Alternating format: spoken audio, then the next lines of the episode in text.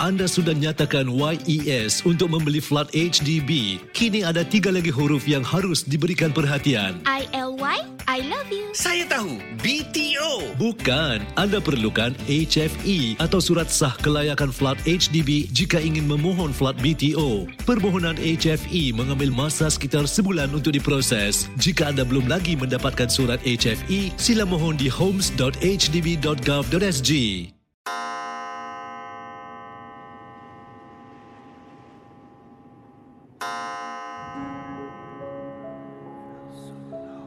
Selamat datang para pendengar Misteri Jam 12.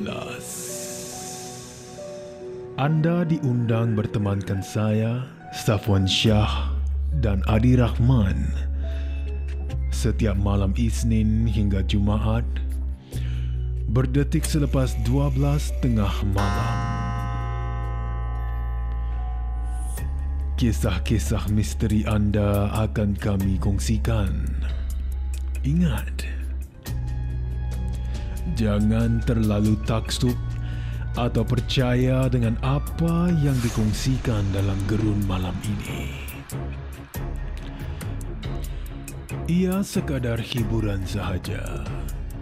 Tiada siapa yang boleh mengesahkan kebenarannya. Jangan takut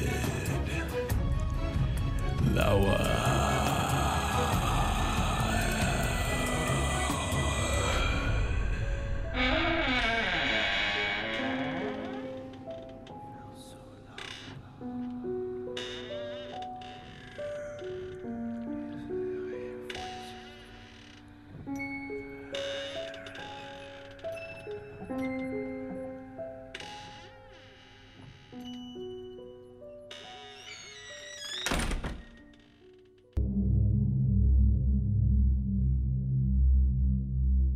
Selamat tengah malam para pendengar Misteri Jam 12.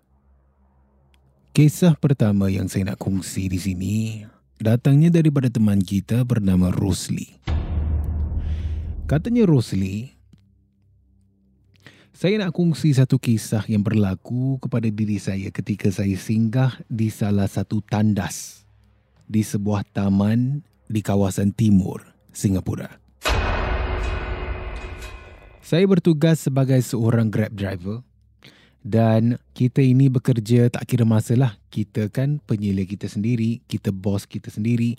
Kita akan pilihlah masa yang sesuai untuk kami bertugas dan berkhidmat sebagai seorang pemandu Grab. Jadi, katanya Rosli, sering kalilah saya akan bekerja pada sebelah malam. Sebab pada waktu pagi sampai ke petang, saya ada kerja tetap. Jadi waktu malam inilah Ha, ini adalah pendapatan saya. Ha, side hustle saya, katanya Rosli. Jadi biasanya kalau kita ni yang pernah bekerja sebagai seorang pemandu, ya, kadang-kadang kalau job banyak, ya kita terima banyak tawaran ataupun banyak banyak uh, tempahan lah pekerjaan kan.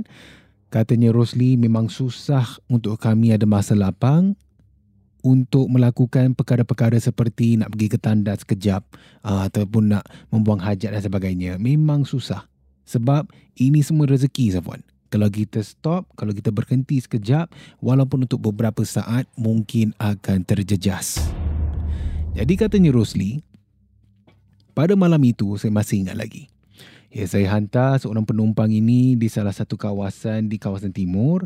Kemudian uh, memandangkan tak nak tak masuk job ya dan saya ini dah hampir ke penghujung-hujung sekali. Saya tengah tahan tau. Jadi bila saya dah drop off penumpang ini, saya terus matikan dulu aplikasi saya, pergi di salah satu taman yang terdekat lah.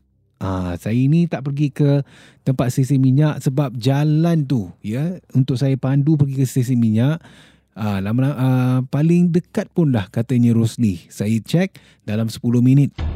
Dan saya tak ada 10 minit untuk tahan Zafwan. Ya ini memang realitinya. Jadi ada satu taman ni saya pun pergi. Tapi pada waktu itu bayangkan. Pada hari biasa. Pada hari Rabu. Sekitar pada pukul 10 lebih malam dah. Ya 10 lebih malam katanya Rosli. Jadi saya pergi di taman ini. Saya masuk tempat letak kereta dia ni memang gelap. Ya, gelap semacam dan sunyi. Lagi-lagi pada hari biasa kan, pada hari kerja.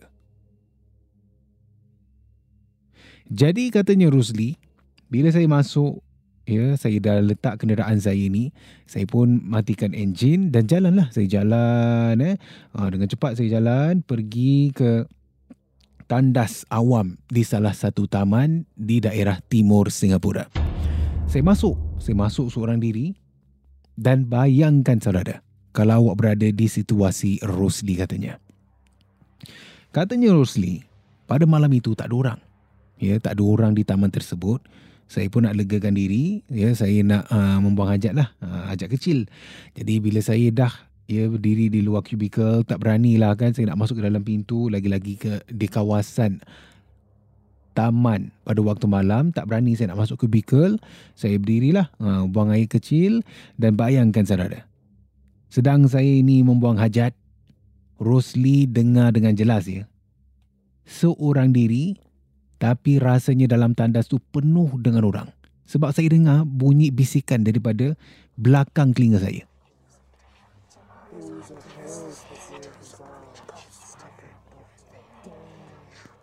Ya, sambil saya dengar buang hajat ni, bunyi macam dekat belakang saya sapuan. Ya, bila saya terdengar,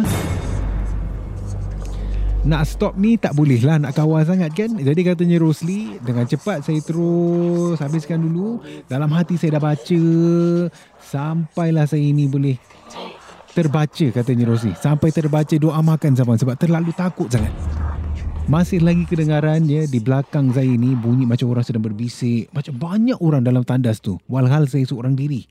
Ya bunyi orang bisik. Saya dah habis buang hajat. Saya cepat-cepat cuci tangan dan sebagainya. Terus bergegaslah. Saya terus pergi ke dalam kenderaan saya ini hidupkan enjin dan terus keluar daripada kawasan tu. Ya.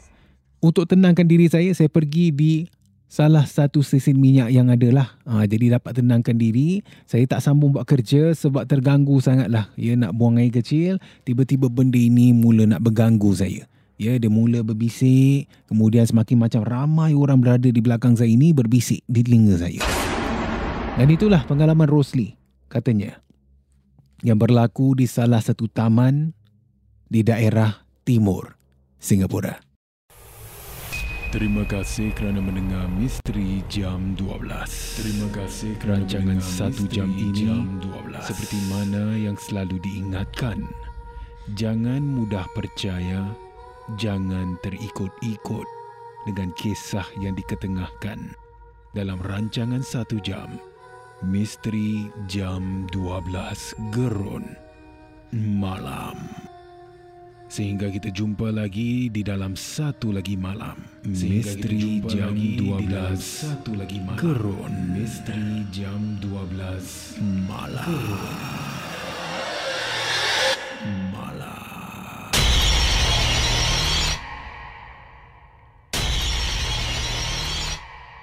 Jika anda ada sebarang kisah-kisah seram, kisah-kisah misteri, boleh kongsi bersama saya Safwan Shah di WhatsApp Ria di 97868464 dan juga anda boleh hantarkan di Instagram Safwan Shah ataupun menerusi email rasmi kita di mj12 at mediacorp.com.sg.